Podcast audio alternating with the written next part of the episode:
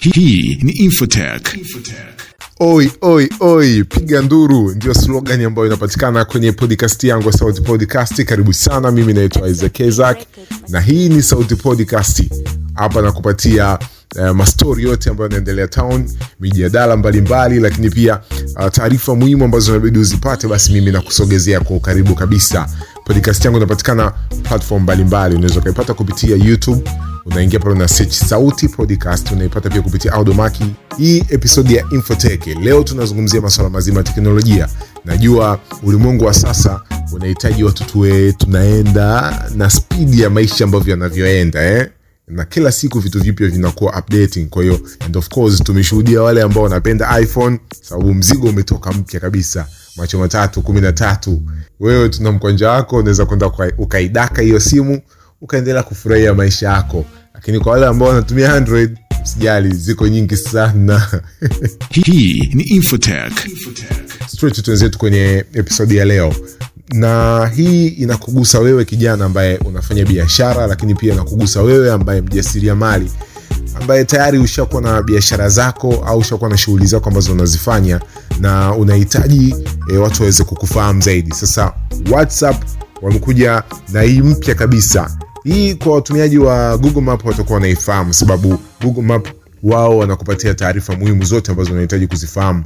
Kama unataka kusechi mtu fulani maybe unaitafuta sauti podcast kupitia google map. Ukisechi tu pale sauti podcast unapata location. Sauti podcast inapatikana eneo fulani anadili na hiki na hiki na hiki na hiki. Au unahitaji hoteli fulani kali unaicheki. Unahitaji duka fulani vikali ukilisechi tu una, unapata location na kila kitu. Sasa uh, whatsapp nao pia wameona sio mbaya wakaja na utaratibu wa kuweka eh, kontakti za maeneo ya karibu. Kwa hiyo uh, hii inakuja na imepewa jina inaitwa uh, business nearby. Kwa hiyo biashara ya karibu.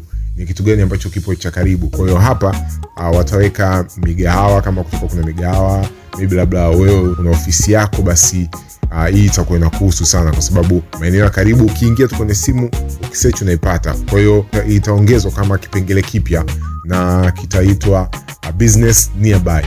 Na hapa itakupa nafasi e, ya wewe au marafiki zako kuona uh, maeneo ya karibu ambayo uh, yatakuwa na- yana associate na biashara fulani kama za nguo au sio bwana?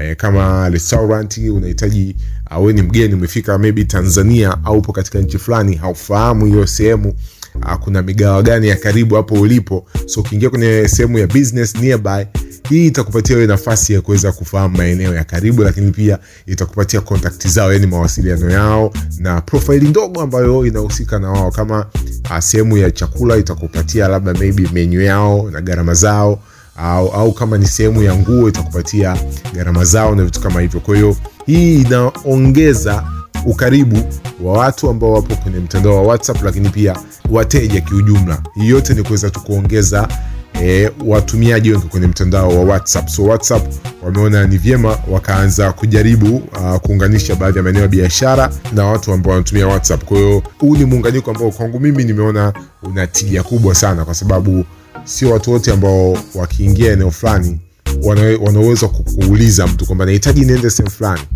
Au nahitaji nipate labda duka fulani la nguo kali ambazo naweza nikavaa. Au nahitaji mgawa fulani ambao maybe gharama zake ni affordable. Mimi naweza nikazimudu lakini ukiingia hapa business nearby hii itakuwa inakusaidia wewe. Kwa hiyo tujiandae kisaikolojia muda wowote kuanzia hivi sasa. Pia kikubwa kabisa na option ya kuweka verification ili kuthibitisha uhalali wa eneo. Kwa hiyo kama wewe una biashara yako uh, unachotakiwa kufanya kujaribu kuunganisha sehemu ya kibiashara kuweka kontakti zako wewe kiurahisi zaidi ili mtu akiingia aweze kuona na ili mteja wako aweze kupata urahisi wa kuweza kuwasiliana na wewe. So hiyo ilikuwa kubwa zaidi kupitia teknolojia na nikasema sio mbaya kama nikakujuza nawe uweze kufahamu zaidi kuhusiana na masuala mazima ambayo yanaendelea kwenye ulimwengu wa teknolojia. Hii hapa ni infotech kupitia sauti podcast. Mi naitwa izekezak sharati ziende kwako. Usisahau kusubscribe kulike kushare na kucomment ili tuweze kuendelea kuwa sawa kabisa. Any comment drop up down. Mi nitazisoma nakubali maoni ushauri na kila kitu. I'm